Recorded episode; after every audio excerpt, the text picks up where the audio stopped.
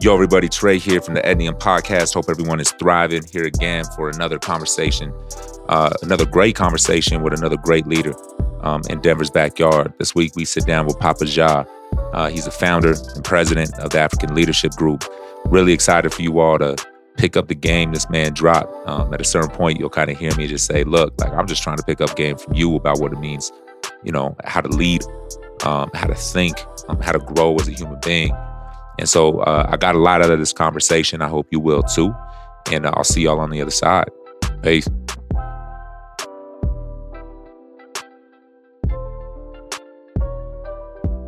And we live. Good afternoon, man. Are we still morning?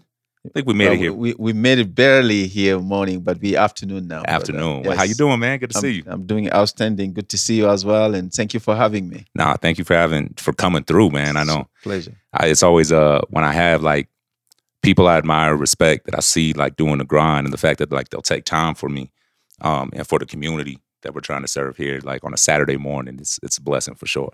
It is truly a blessing, and uh, thank you for doing your part. Because for Mm. me, I, I tell everybody, leadership is a journey, and Yeah. uh, if we're looking to have an impact in the community, every single one of us has a part, and you're Yeah. doing yours, and Ah. hopefully, I'll be doing mine also. I, I think you're doing yours, man. I think you're doing yours. I think this is the first time I haven't seen you super suited and booted, bro. This is what happened when you catch me on the Saturday. Yeah, what happened when you catch me on the Saturday. we Yeah. got we got the real the realness today. you know yes, I yes, mean? exactly. but you know, with with the African Leadership Group, they have this policy or rules. It's all about dress to impress, dress to impress. So, yeah. No, I feel it. I Yes, feel it, man. Well, yes. like, let's, I, I really want to get in into ALG, the leadership, like all that. But uh, before we do, like, stories an important value for us. Um, tell the world who we talking to and how'd you kind of take us way back, walk us through your journey.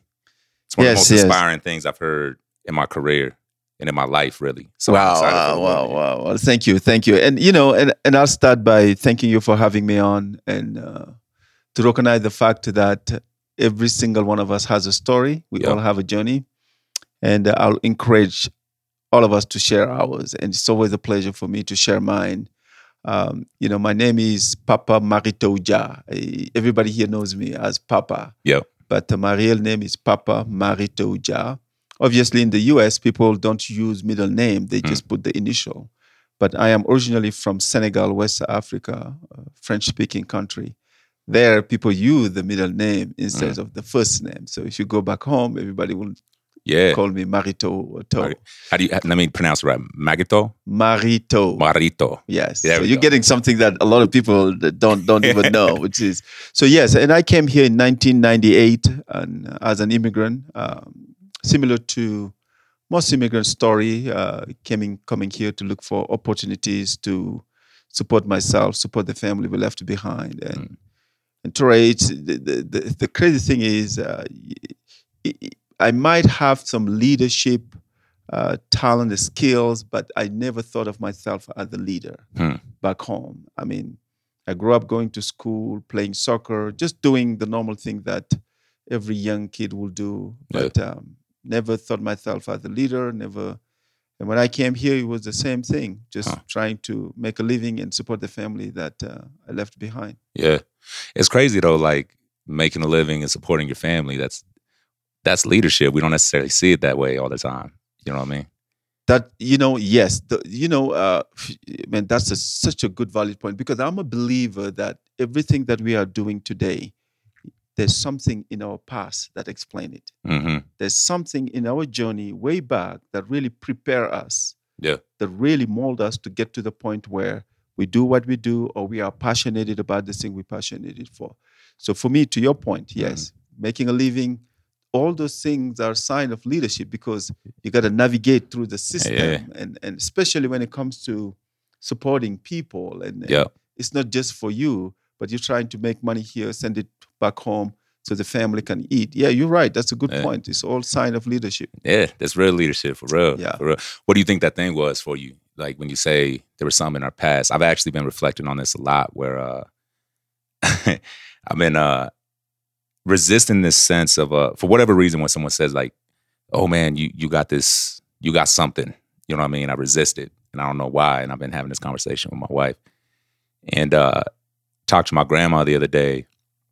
And she was saying, Well, think about your childhood. Like you were uh you know, you I rode with my father everywhere that we went. You know, Mhm. and there was times where he was up, there was times where he was down, there was Mhm. times, you know, I, I just saw a lot and like by virtue of just kind of like my family dynamic, it required me to be able to communicate in a variety of different spaces. You know, we, I'd be in a situation where my, you know, my dad might be working for this company and his boss invites us for dinner and I'm in this mansion. And then we're like taking the bus home at two o'clock in the morning. Yes, you know what yes, I'm saying? Like, yes. and she was like, I really do think that your gift that our family was able to give you was the fact that like you were required to adapt and you were able to see so many different sides of this world that you're now just trying to figure out a way to bring them all, bring them all together. You know what I mean? So that was something that was like, hmm, it's, it's had me reflecting on that. What, Yeah. What's that for you? You think? For me, there was a lot of things. Uh, first and foremost, I, I I came from a large family. Uh, my mom had 13 kids. My dad has 25. Wow. And, and and it's a big household, not to include the cousin and, Mhm. and the niece and the nephew that will come. So always, at least at any given time, there were 50 people in the in the in the house. But also growing up poor, um, hmm you know, and and just growing up poor. Always as a kid, I remember it was literally chasing my next meal every Mm. day, every day. So it, was very difficult. But this was what was very interesting. As poor we were, we did not even realize it because Mhm. everybody around us was Yeah. going through the same struggle. For Hmm. me, it was just the normal way of life. Yeah. But we were also very happy Yeah. we were very happy waking up in the morning, going to play soccer, and and and to something that tied to your question. I remember every time when I was in the soccer field, I was a little boy that would try to win the game, that would try to rally the troop, Yeah. you know, that would try to push people to run for more yeah. and all this thing. And and I was the one that would always try to organize, you know, the group of friends that we have, you know, Mm. let's meet here. Now, when I look back and to see what I do now and looking back, It's kind of same thing. same thing. Yeah. Same thing, brother. Eh, First and foremost, to because I remember for me to go to school, I had to wait for my brother to come home, take off the pants, shoes. I can put it Mm. on. So that that spirit of sharing is always embedded in me. Yeah. So today, when I see myself as somebody that's willing to share, Mm. it's not. It's not. Back then, it had nothing to do with leadership. Back then, it was just the normal way of Just, life. yeah. How you all- operate. all, Yeah. all I knew, all I knew is you had to share, you had to support each other, uh, you had to look out for each other, you had to create that environment where people are happy. So that's how I grew up. Mm.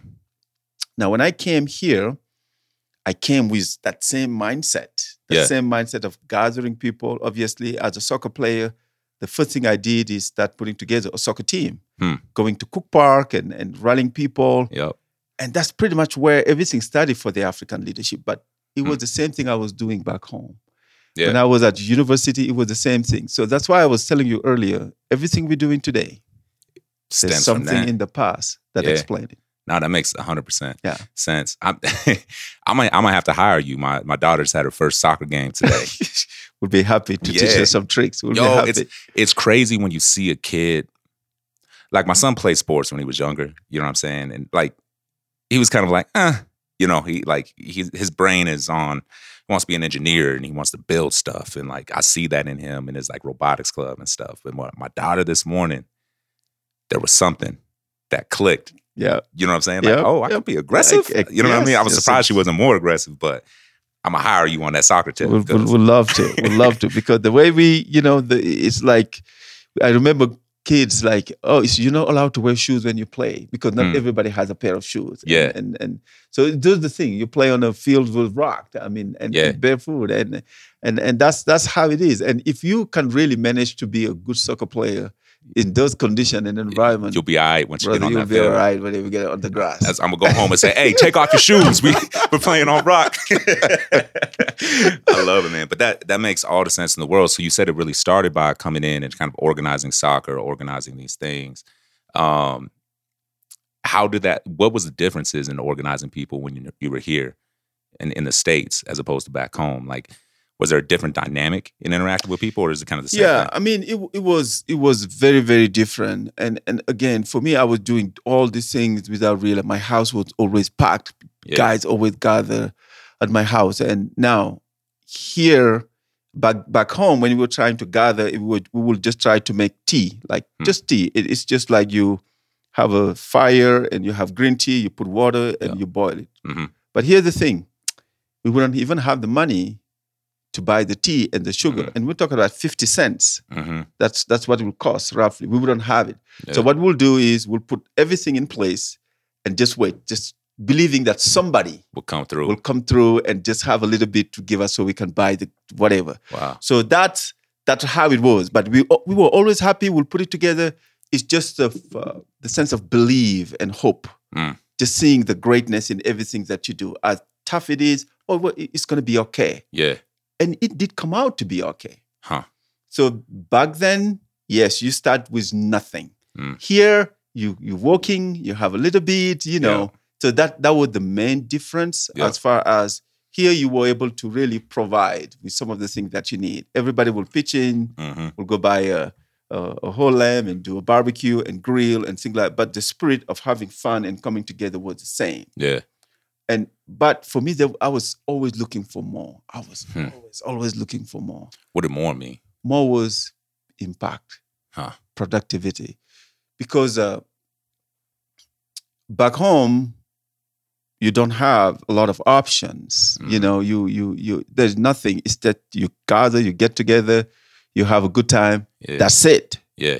But here, oh, I need to find a job. I need a place to stay. Yeah. I, I, I, need, I need, I need. Yeah. So outside of the getting together, there were always a need Hmm. that was being present, and and somebody Yeah. needed to find the way to address it. Yeah. Since I was, I guess, the one that was lucky throughout my journey, starting working at Tattered Cover, where I learned how to read and write and speak English, and Ah. transition at the bank Tattered Cover, the bookstore. bookstore. I, my first job, I was working at the Tattered Cover at Cherry Creek, making five dollar and twenty five cents, brother. That's crazy. Kwame Hey. was on the podcast a while ago. Kwame, tell him, I, Yeah. you know, and there's a crazy story there.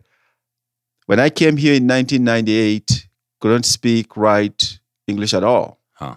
And it was around Christmas. I went and walked into Tattered Cover bookstore and, and, and they interviewed me and they, they, they hired me, but my job was to stock book because I couldn't Mhm. interact with, with people. And I see that opportunity. This is the time when we had Walkman. The kids today wouldn't understand what I was talking about. the disc. The- yeah. the- yeah, exactly. So I will take the bus, and really, that's really how I get to Huh. learn how to read and write. And this is the craziest thing. And I spent few years there, and two years Kwame Mm. and the other owner hmm called me to be on the board of director at the Tattered Cover Bookstore. Yo, congrats. That's crazy. yes, it's, it's unbelievable. It's full circle. Yeah, that's Full that's circle. wild. And kind of like it's badass, man. The fact that like, yo, I came, I couldn't I couldn't read and write this language. My first job was at a bookstore. Yeah. Five dollar and twenty five cents. Sheesh. Now you're on the board. Look at that. now I am on the board. It's it's it's, it's just I mean, and that's the place that uh, that gave me everything, man. That Yeah. that cover, I you know, I, I took my kids over there hmm to let them know this is where everything started for your father. Mm. This this place embraces me and and just give me space, hmm but nobody were willing to because it's tough when Yeah. you come here. You cannot relate. You cannot speak the language. Yeah. You know, it takes a good person, a good environment to give you opportunity, and that's what they did. And, Yeah. and so everything that I became today, I own the big part of it to Do you, them. do you think it was something that they saw specifically in you? Yes, yes, I, I believe, uh, and it's the same thing. When I when I when I when I had an interview later at the bank, and I was hired, I was shocked that I was hired, and I asked later my my manager, why why did you hire me? She said, like you know, it's just your smile, how genuine you are, Yeah. you know how caring what are those things and Yeah. and it's the same thing and people can s- through you they see your heart Hmm. they see who you are and and i think for me the way you carry yourself is is it says a lot about you and 100%. the, the time and the years that i spent at Tattered cover Yeah. i still talk about it Yeah. i still talk about it Some inspiring Yeah, stuff, man. yeah, so you, so you went from tattered cover to to the bank. Yes, Yeah. yes. I studied. Uh, I, I, you know, when my English got better working at Tattered Cover, I, I, in fact, I used to go to, and this is Norwest before it became Wells Fargo, to cash my check. And uh, there was a nice lady, very nice lady, that was helping me. I didn't even know where to sign to cash a check. I signed on the memo side. so, and she she she helped Yo, me. low key, there's probably mad kids right now that would sign on the memo side. I'm telling too. you, I, well, that was me. I, I went and signed on the memo side, Yeah. and you know, and she told me. And but one thing that my dad always taught us is it doesn't matter how poor you are, always look good. Mm. Make sure people respect you. hmm So uh, I remember going to Goodwill at many times, hmm buying five dollar pair of suits and tie and Yeah. and things like that. So, and for me, that those are the things that I, you know, when I was going to the bank, those are the things that I was doing. And and I remember when we had the interview, it was for a teller position. It was a group interview. There were about thirty people that applied, and there were five managers. And there was one of the manager, Johnny Leahy, that I want to thank her.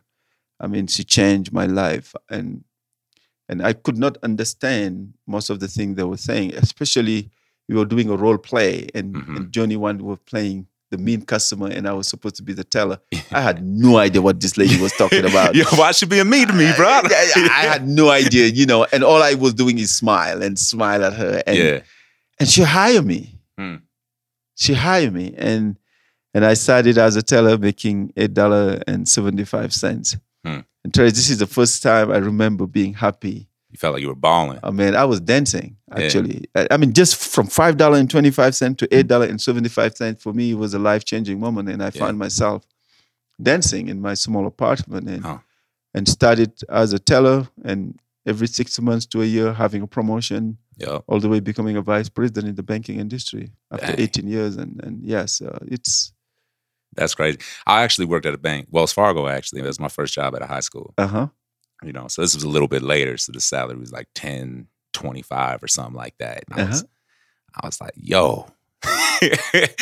we went and got some uh, uh, cheap steak from this little spot called Cal Boba's down the down on Federal. I, I, it was uh, I know that feeling well.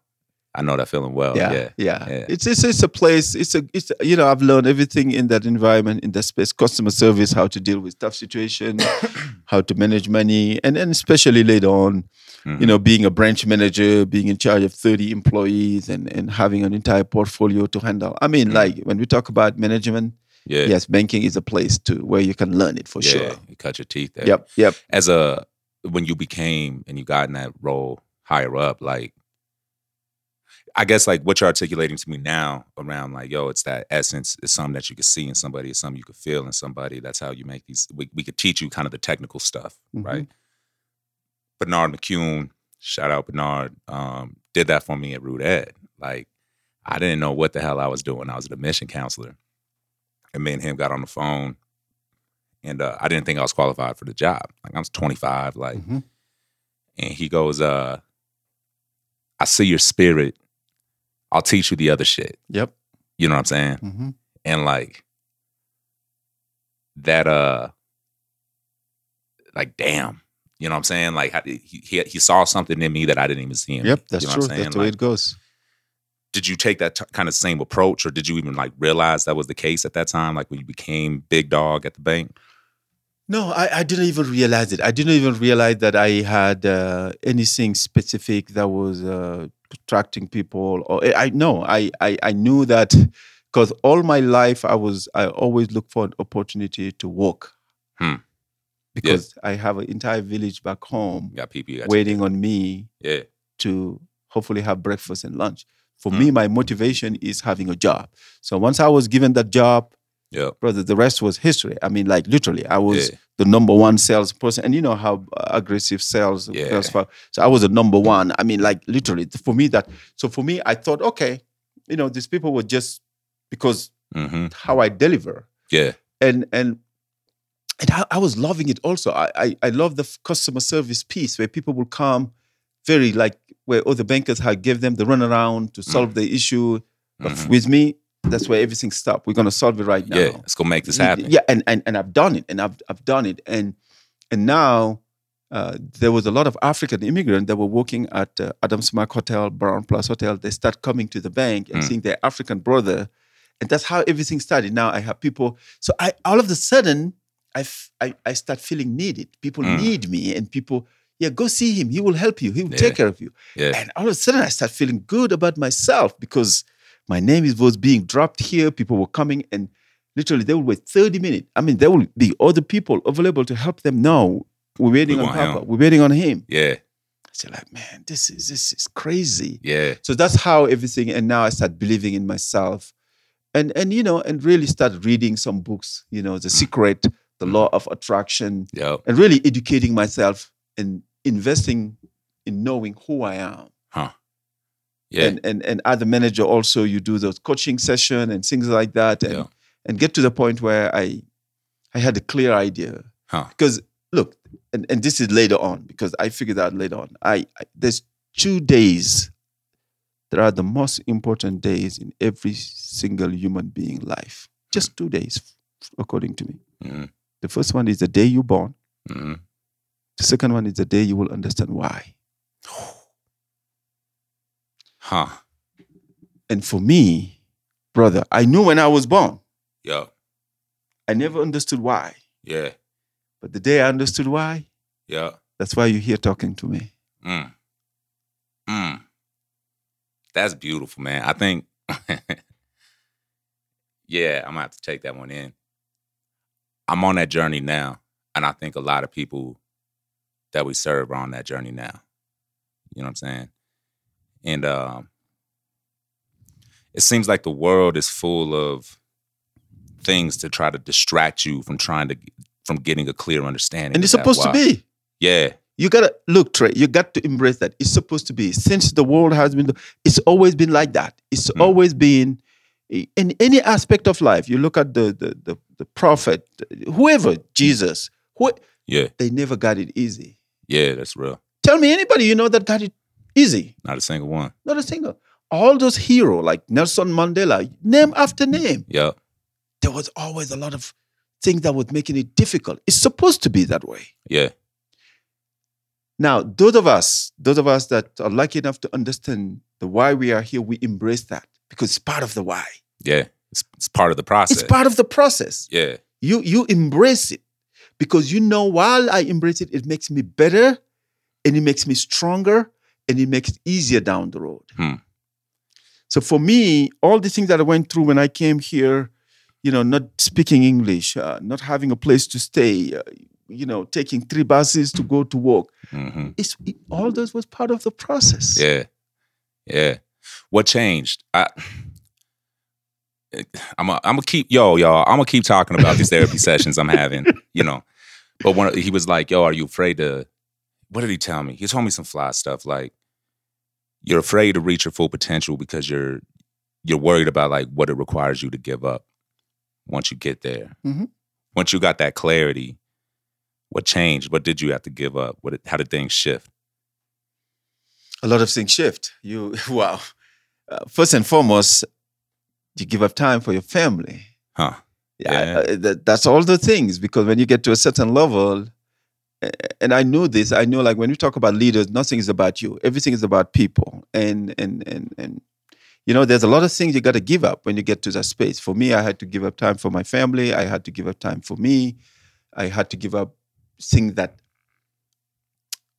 I I want to do. Mhm. I had to give up that because, but the reality is, while you are in this process, that's the only thing that matter because that's your passion. Yeah.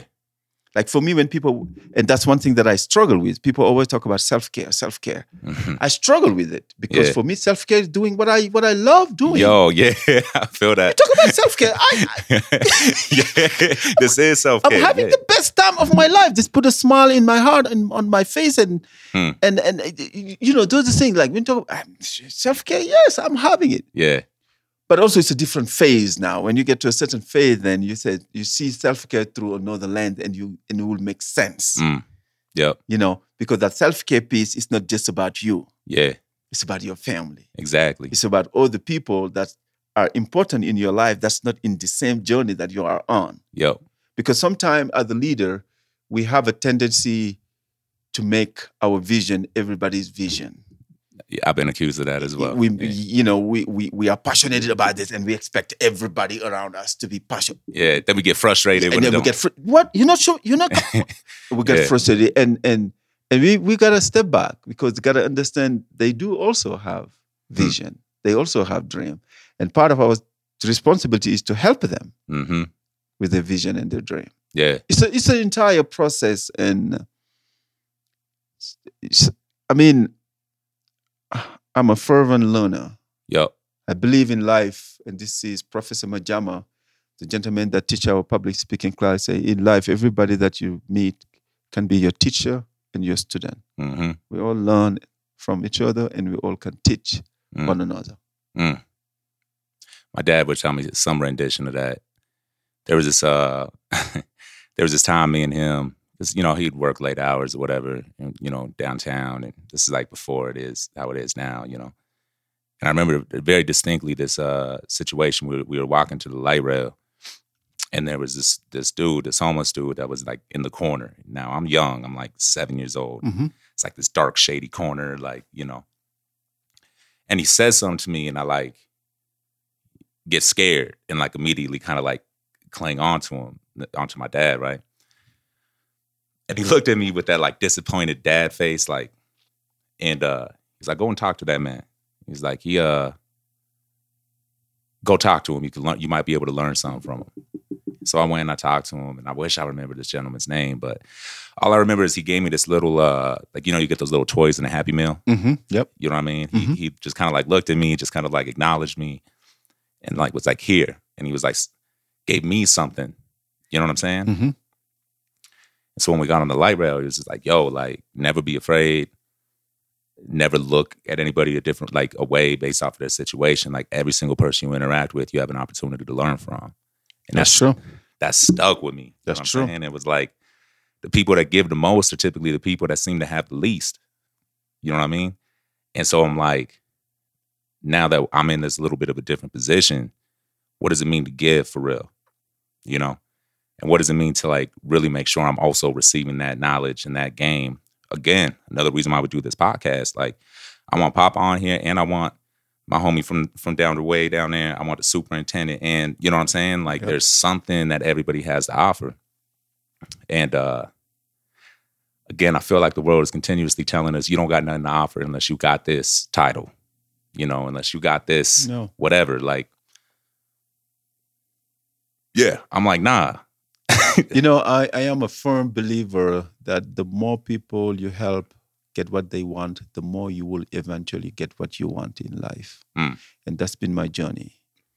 Look, uh, my story, I came here, there's nothing, nothing in my past that will tell you that I'll be sitting here talking to you, Yeah. talking to you in English. Nothing. Everything there was like, oh, you're supposed to be this poor kid on the street and da da da da da. And Mhm. and for me, everything started with first and foremost, not belief, but hope.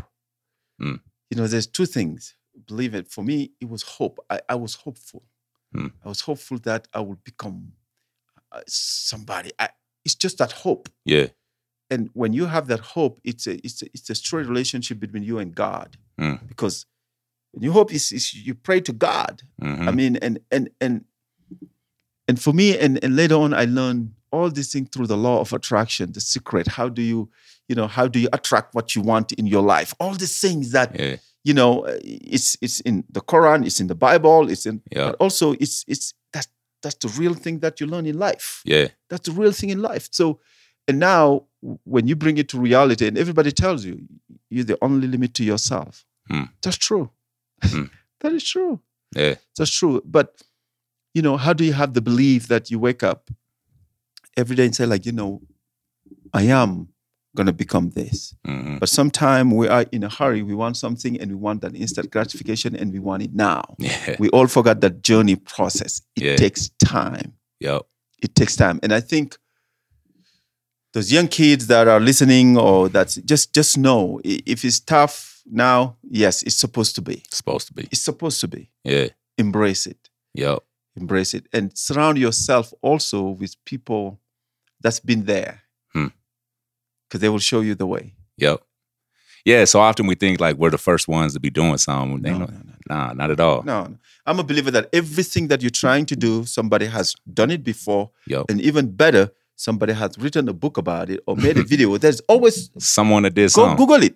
Yeah, yeah, Just go. You say you want to become the president. Go. How to become a president? Whatever. Go Google it. It's still going to be there. something. yep, yep. Something. Something. I tell my son all the time, like, bro, I don't know. You have you have a computer in your pocket, dog. Go look it up. Yeah, exactly. Go Google it. Yeah, I feel you. That's crazy. All right, so you, you you're the VP of this bank. Yes. You you you start to see that you're getting these folks coming to you. At what point did you make the leap to ALG? Yes. Yes. Wow. It's- Or is there a lot a lot more in between it- those? it's it's a lot more. So uh, you know, when I when I was at the bank, this was downtown, 1740 Broadway, and all my fellow African will come, and I start helping them open their bank account, get their car loan, um, and you know, typical African, they'll go and tell other African brothers and sisters. Mhm. literally, I have 30 to 40 people yeah. waiting for me in the bank lobby. Huh. And and people will bring their translation paper now, the immigration paper. So I was literally just sitting there doing a lot of social work Yeah. but it was good also. It was helping me with myself because Yeah. I was the banker in the community. Yeah. So I had no issue with myself. Yeah. But I would spend the whole day just dealing with Building from trust, My, yeah, build- yes, yes. At some point, the bank didn't like it. Really? Mm-mm. They didn't like it. They didn't like it. So they wanted me to to stop. And I told myself, no, I can't stop because I know how valuable Yo. it was for them to have somebody that speak their language, that look like them, that sound like them, that they can relate to, Yeah. that wouldn't judge them and to help them. Yeah. And I said, no, I, I can't. What was the bank's reasoning? No, it was just like a lot of people sitting in the bank lobby and, and you know, Uh, it was some- an inconvenience. it wasn't yeah somebody some of them was being you know can be loud while they're waiting and Mm. and, and and and some of the things they were bringing was not bank related but even though it was i was getting myself through all these things so Yeah. that's but i said you know i said well let me let me let me look around to see if i can find any organization that could help yeah.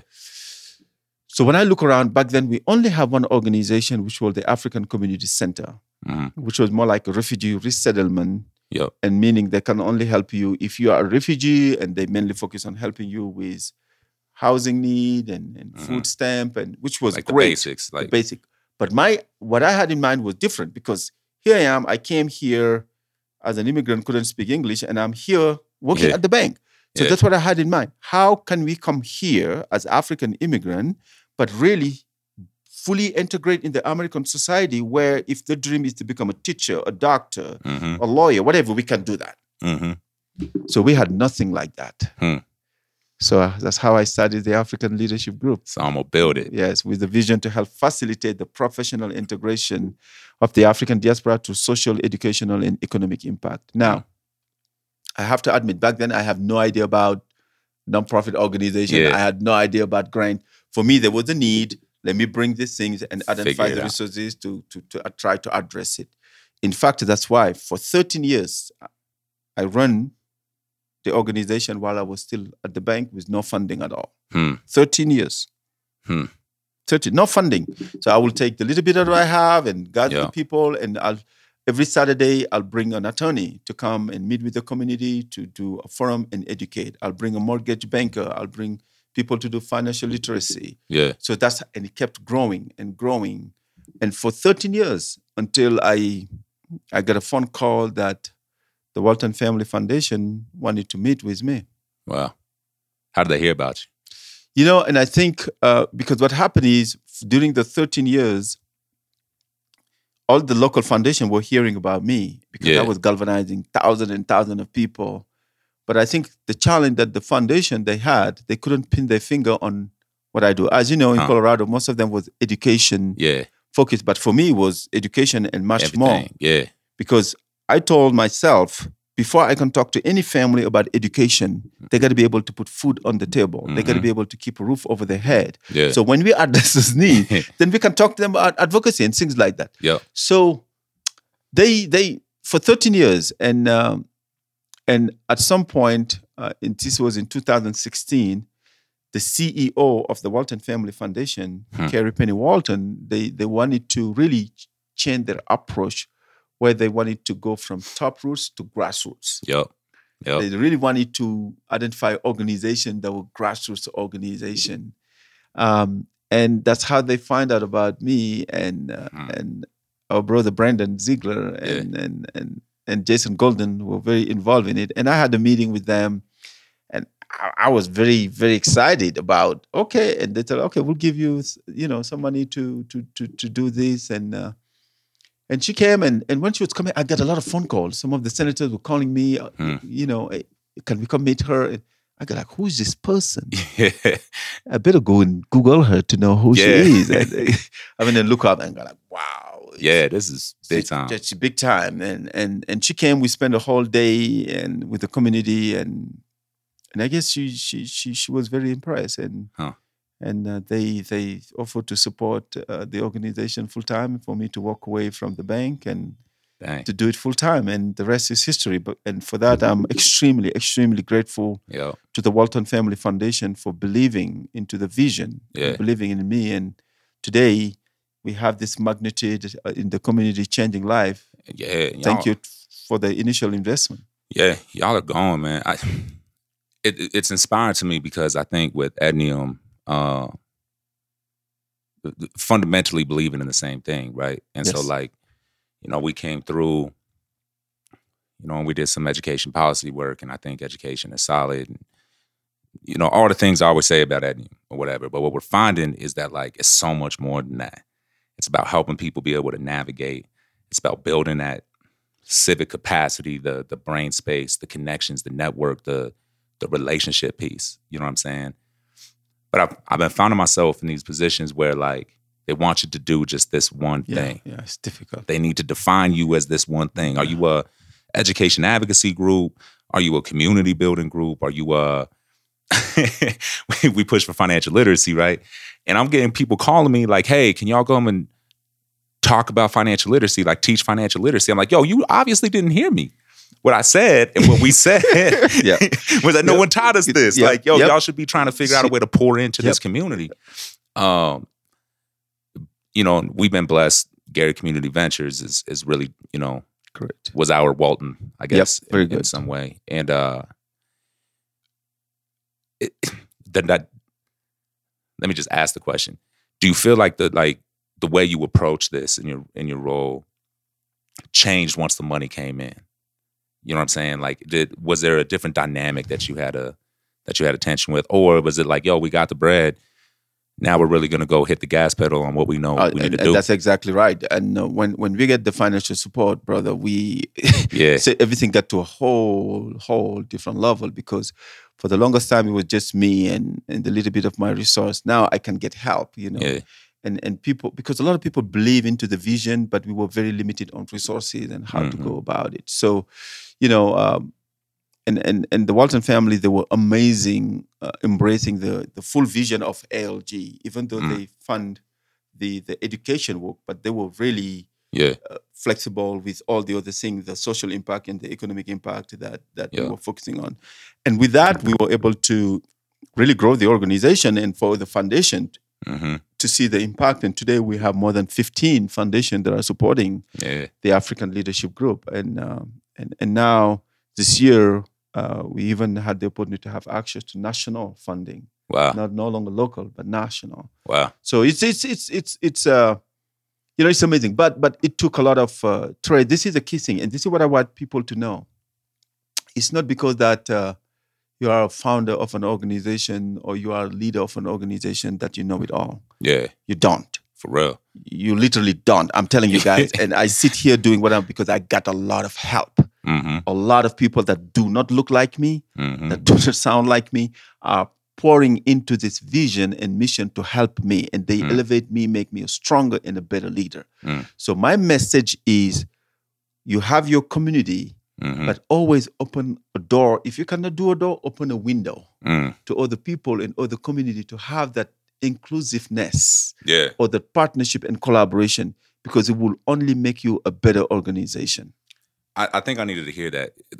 My my my secret agenda under this is like I'm gonna pick up all the game for Papa. I can't like because like you, you like honestly though, man, like you're one person that I feel like like I've I've watched closely, especially in this like new role I found myself in. You know what I mean? And like I think part of my part of what I think might be holding me up is like a lack of trust of that outside help.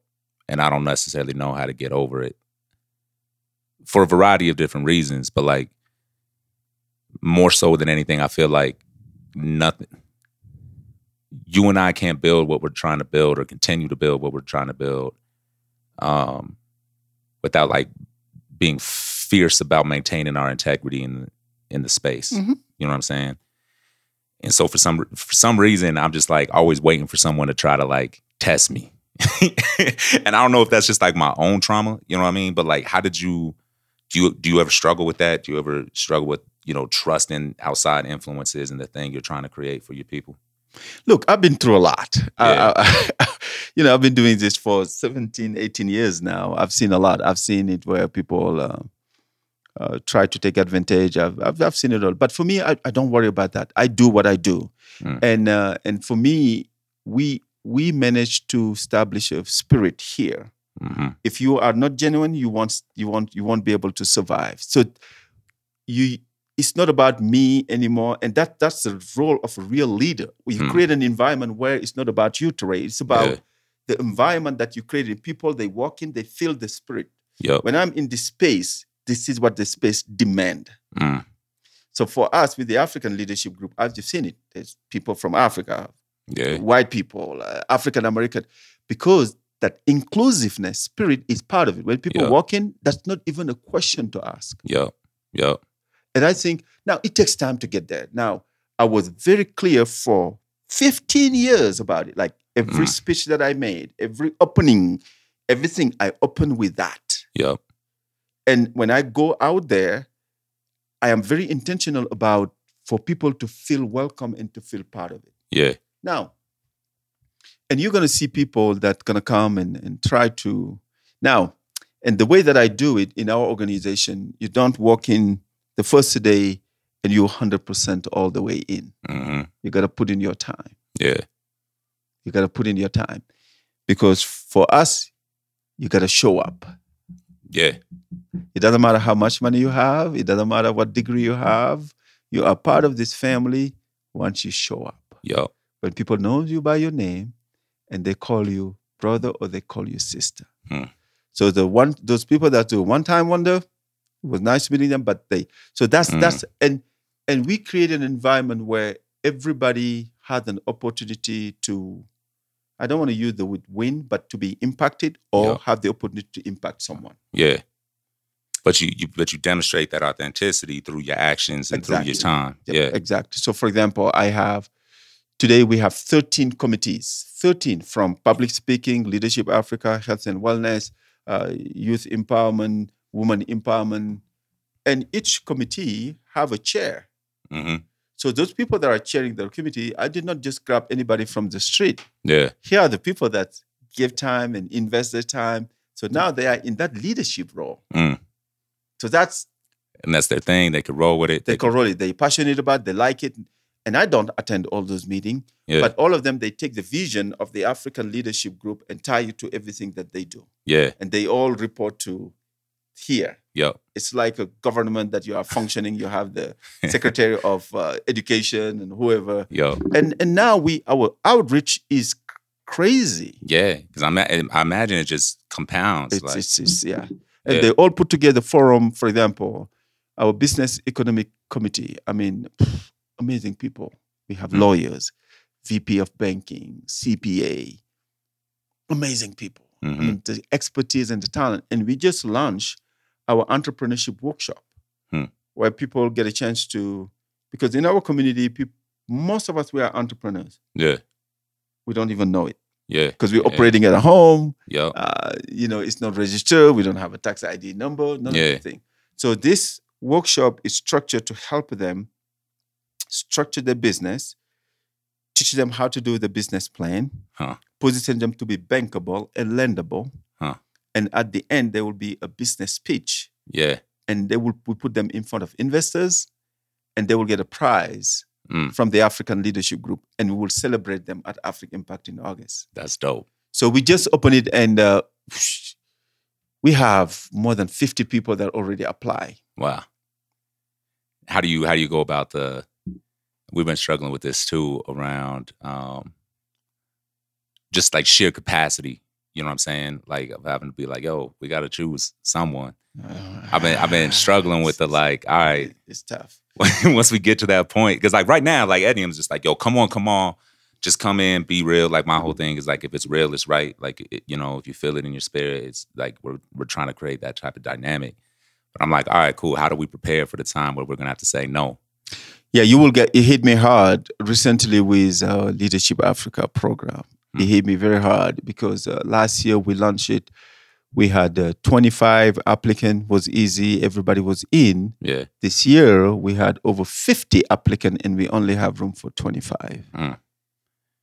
So I had to turn away 20 people. damn. How did you uh how'd you deal with that internally, like Wasn't- within yourself? Yes, but for me, what I've done is because there's a committee that's in charge of that. They're the one that make the decision. It's not Papa making, the, even though Word. they think I am making the decision. I'm not. so there's the committee. They do the interview, and there's a scoring, and they, Yeah. they select people, and they they they submit the people. So Yeah. and they get a letter. But uh, when we turn away somebody, there's also a plan. There's a plan. We just Mm, don't turn you away. We, yep. we turn you. We tell you that at this point we think like it will be very helpful for you to start with our public speaking class mhm. you know, there's always a plan that we Yeah. identify and mentor you with somebody, Yeah, and makes we encourage you to apply again uh, Hmm. next year. So, for our entrepreneurship, what we end up doing is we created two cohort. Yeah, Cohort one, the, and the other one will wait for cohort two, and we'll bring them together. that makes sense. I mean, which is which is a very good problem to have. If if as an organization you are putting something together, community buy into it, and they want to be part of it, it's a blessing Yeah, because that's why we exist. hundred percent. Yeah, that's why we exist so which is which is good so i'm very and i can tell you i mean w- what really making a difference for us is the way that we are very inclusive hmm very inclusive like we had our legal clinic a couple of mondays ago we had over 40 people Hmm. Trey. i end up having to go find a spanish translator Mm. because we have a lot of people from the spanish community yeah, which was amazing yeah. and we loved it Well, yeah, man. I mean, it makes sense to me. Like, you know, when I hear stories about African immigrants, a lot of the experiences mirror, you know, Same- folks same. that are coming from, you know, Latin American countries. yep same Uh, thing yeah, it's just like same challenges same fundamental. same same same Yeah. same same Huh. Huh. Yo, let me ask you a question a little bit off topic or shifting subjects a little bit. Is uh I was at one of your Africa Impact events. Mhm. Um students were presenting on, you know, their capstone projects, I Yeah. believe. Mhm. and I was sitting next to a gentleman, I think he was a parent.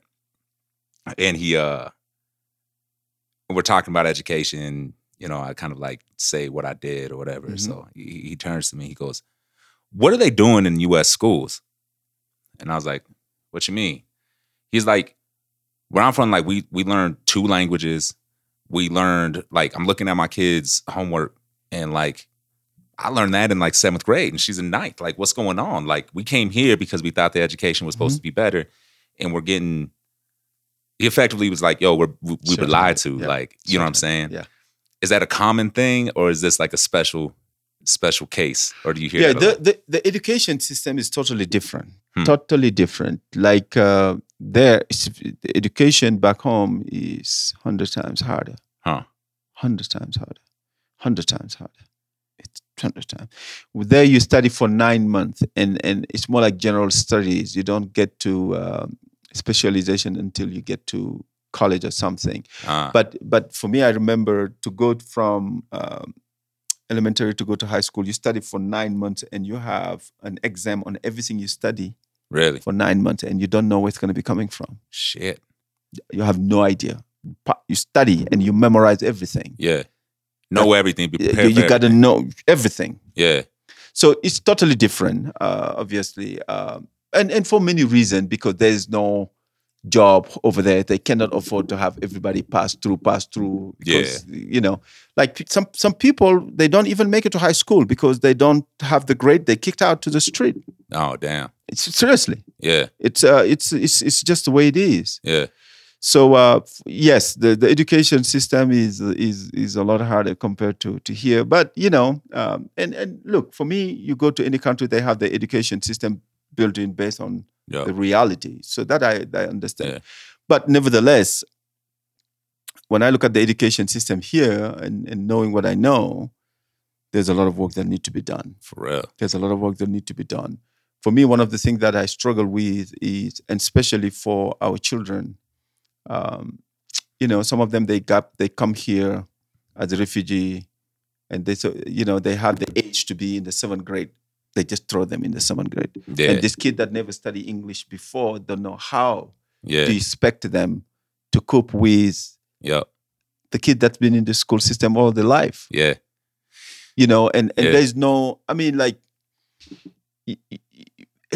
I mean there's a lot of work because you know, kids they learn in different ways. hmm Kids learn in different ways. And and I feel like they take the kids and put them in the whole class and expect all Yeah. of them to learn the same exact Figure way it out. figure it out and things like that. So obviously there's a lot of work that need to be done.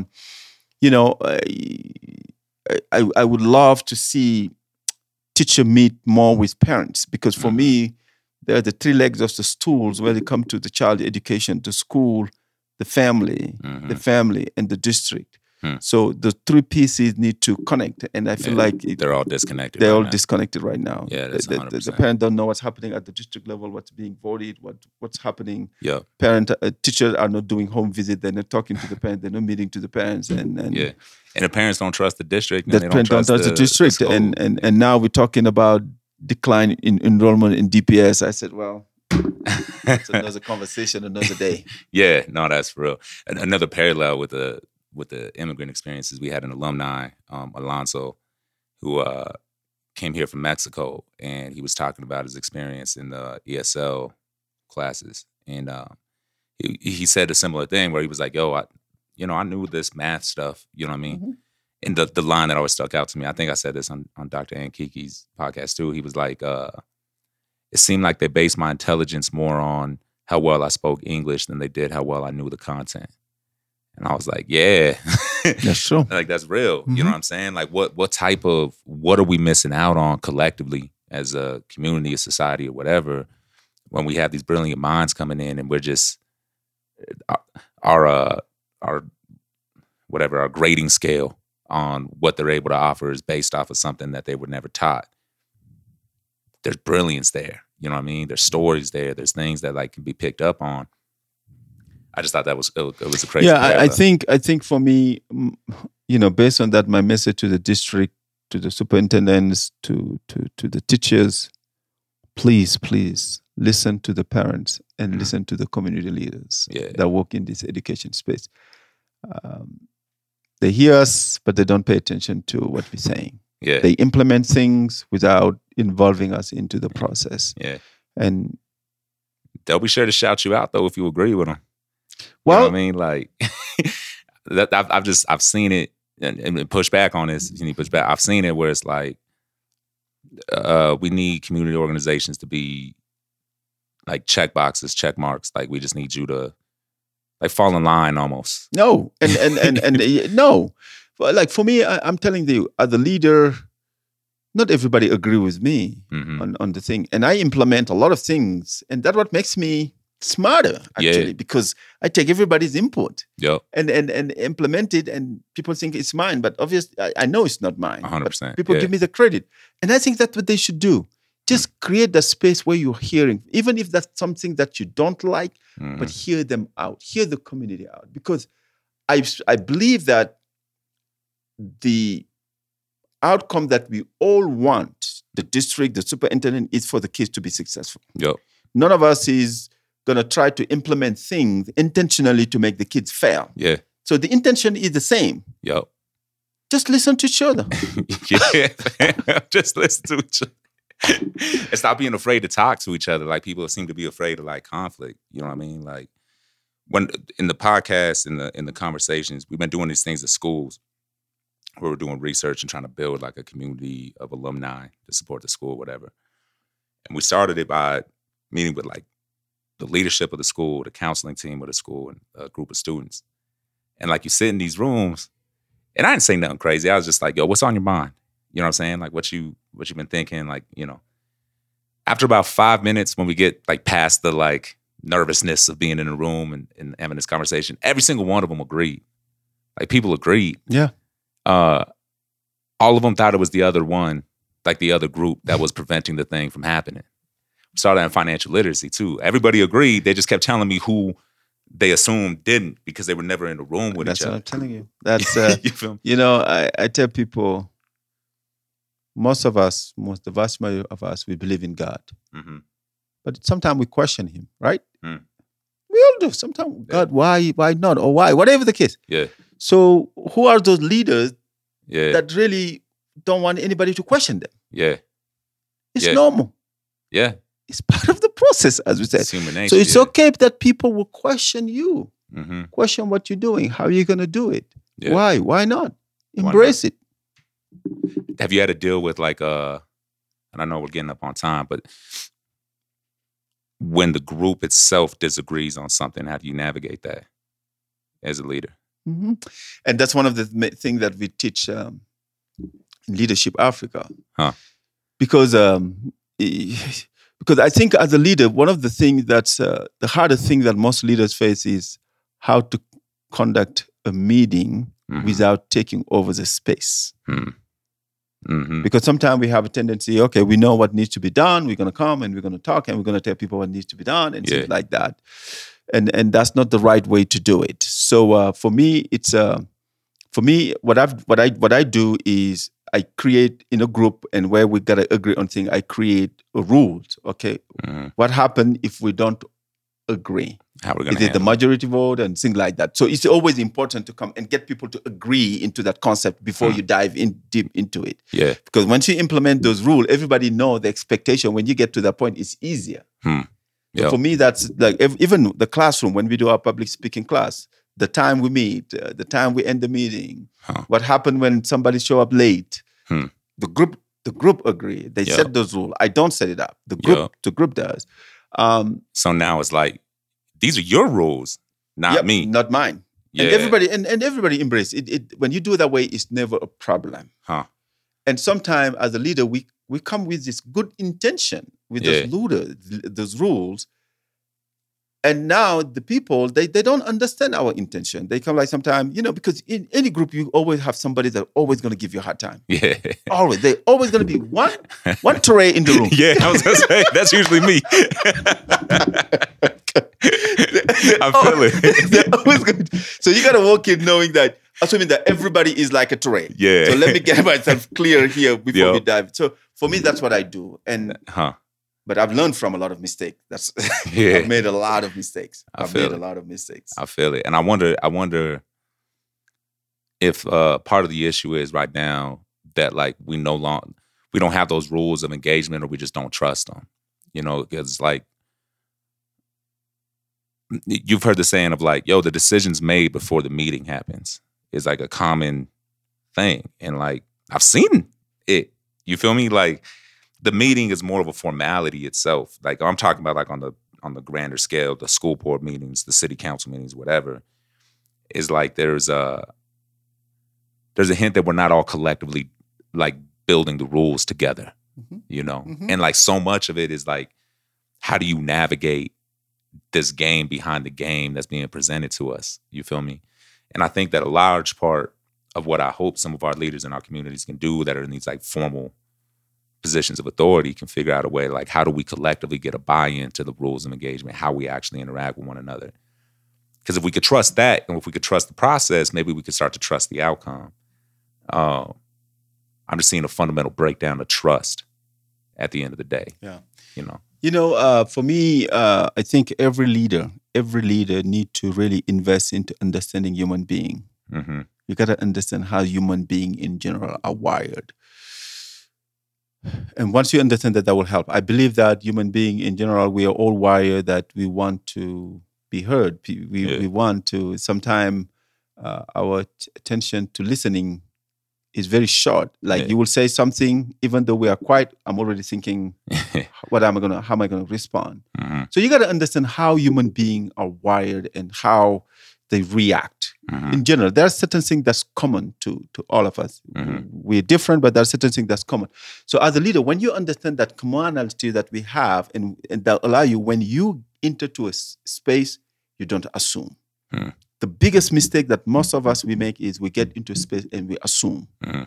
We assume that, oh yes, this person will agree with this, this person Yeah. will like it. You walk into a space, oh, this is all immigrant. Oh, they will like the help. Everybody will like the handout. You know, we all assume Yeah. and we never take the time to ask people, what do you want? Hmm. We, just that simple question. What do you want? How do you want this to process? How would you like to process with it? I think Yeah. going into space with always asking those questions. hmm Don't not to make for me, like I said, my fundamental rule number one is nothing is about me. Hmm. Nothing. Hmm. Nothing. Yeah. Nothing is about me. That's beautiful. You know what my dad used to say, assume. Have you heard that phrase? He used to say, uh, when you assume you make an ass out of you yeah, and me. Yeah, yeah, yeah. You can't. You cannot. You Yeah. cannot. You cannot. And and I think now we we Trey, we live in a crazy world. yeah, man. Crazy. Crazy, crazy. And all these other things that's happening, the pandemic, this war, Yeah. None of them is helping. Yeah. It was crazy before, now it's crazier. Yeah. And and, and we're dealing with uh, mental health. It's a real thing, and it's crazy. Yeah. those of us that uh, have the title of leaders or claim to be a leaders, it's time for us to step back and really ask ourselves, what could be my responsibility Huh. in this space? Yeah. What could be my and I think, you know, for those that you know that are 50 years old, I mean, your time is gone. All you can do now is invest into the next generation. That's all you can do. Yeah. Yeah. I don't like when you get 40, 50, all you because you're not gonna be productive for another 50 years. Yeah. It's not gonna happen. Yep. You might be lucky if you are productive for another 10 years. So all we gotta do is invest into the next generation. Mm. That's all that's our responsibility number one. hmm So Trey, all this knowledge that you have, this expertise, how do you make sure that there are two or three or five kids hmm that can have the benefit of having access to this? Yeah. Because all we got to figure out is how can do, we? yeah. Yes, and you're doing your part, and I and and but that's what I'm asking to everybody. hmm Even as a father, you might not be leading an organization, but even as a father, hmm ask yourself, what could I do to leave my children in a better place that I found it? Yeah. Yeah. What's my responsibility What's my responsibility? And we all do. Yeah. Again, it all boils down to the day you're born and the day you will understand why. Love it. Let's try to figure that out together. Yeah, man. I appreciate your time, dog. This is uh really beneficial for me. Um, and I think will be beneficial for a lot of folks. And uh just know I'm looking to you. A lot of people are looking for you. You already know that. Um, Nah, in terms it- of how you lead. But No, no, brother. It is um, Trey. Let me tell you this. Um, honestly, uh, and I and I share this with my my my team members, and you know, and sometimes I get emotional about it. I had no idea this was going to turn out the way it turned out. I, Hmm. Honestly, I'm not genius. To, no, I I had no idea. The man above definitely has his end over it. Hmm. I know that for fact and, and it, again it's knowing my why and i know my why i'm being used to fulfill a purpose i embrace it i don't question it i Hmm. do it and i do it with passion with grace and, and, and i love it and Yeah. that's all it is I, I tell you i don't have the answer i do not Hmm. but i believe Yeah. i believe in the cause I, I believe in the in the journey in the purpose i wake up every single day embracing it and doing my part. That's that's all i do seriously and i'm 100% honest Love it. I, I people might think, oh yes, he, no, I'm not. I know, no, Yeah. I'm not that genius guy, but I know that God wants me to invest in human being. God wants me to help people. Yeah. God wants me to dedicate my time to. It's, it's difficult, but people call, I pick up, I return the call. People want to see me, I make time to to see them. People want help, I always look for a way to help. hmm That's that's my that's why I'm here. Yeah. That's why I look up to you, man. I appreciate you. Thank you so much for having me. Thank you, man. Peace.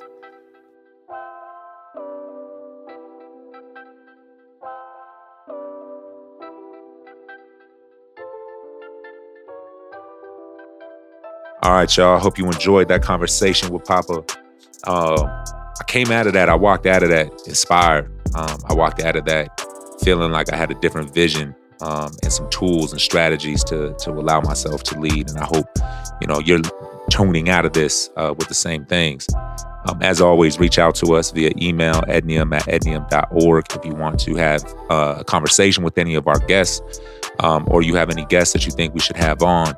Our goal here is to make sure that we elevate the, the great talent, and the brilliant minds that we have in our backyard that are making a difference. Um, as always, we appreciate y'all and we see you next week. Peace.